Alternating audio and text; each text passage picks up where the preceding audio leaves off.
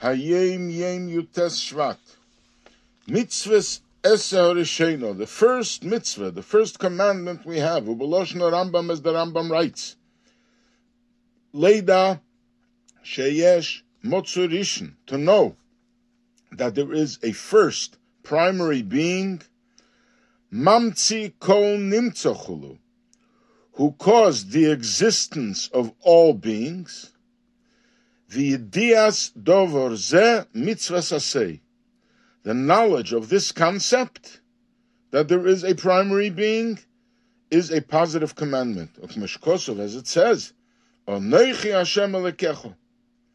am God, your Lord. This is the first mitzvah. You have to know this. This is a mitzvah of the mind and the intellect. V'hainu.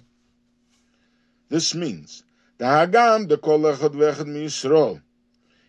though that every Jew who mamin b'Hashem b'emuno he has simple faith in Hashem, ulavove tomim im Hashem, and his heart is whole with Hashem.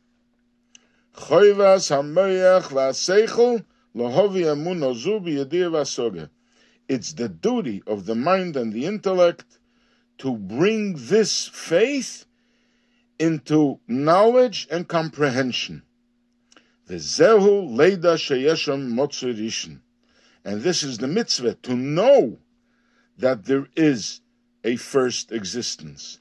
Er soll das wissen ba'asogo v'havono dafke. He should know it by comprehending it and understanding it. Necessarily full mindful comprehension. Ukmeshkosov, as it says in the Posik, you should know the God of your fathers, v'ovdeo believe of and you should serve him wholeheartedly. Uksiv, and it says, v'yodaito hayem gamer, and you should know today that God is your Lord. It's a commandment of knowing. Now, this comes from a Maamar the Frierdiker Rebbe said. Actually, it's the first Maamar the Frierdiker Rebbe said when he came to visit the United States in 1929. And in that Maamar, the Rebbe talks about mitzvahs. That mitzvahs in general are very limited and confined. Exactly when to do it and how to do it. And the same thing applies to mitzvahs of the intellect and mitzvahs of the heart. Also, they are defined and very um, specific. And this is the first mitzvah to know that there is a creator. And this is a mitzvah. This is the mitzvah of the first commandment. I am God, your Lord. You have to know this. Even though every Jew has simple faith, and we see that even a Jew who, God forbid, for whatever reason, transgresses and he doesn't keep all the mitzvahs, but his pintele, his little pintele yid that he has in his heart is strong and whole. The only reason he transgresses is because of foolishness. There are foolish ideas, they, they conceal the truth like a person who, God forbid, is sick and he's forbidden to eat certain foods, but he can't control himself. He's lightheaded.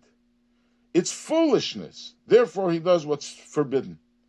But his heart of every Jew is whole with the Eibishter. A Jew cannot and doesn't want to be separated or disconnected from Hashem because this is a simple faith that every person has. But then there is a mitzvah that you bring this down into the intellect. You have to comprehend it and you have to understand it. Incidentally, the Rebbe asks why the Frierdiker Rebbe brings, when he brings the last two psukim, he brings Da'es Alekeovicho, which is a posik in Divrei Hayomim, and then he brings a posik V'yodaita Hayom, which is a posik in the Torah.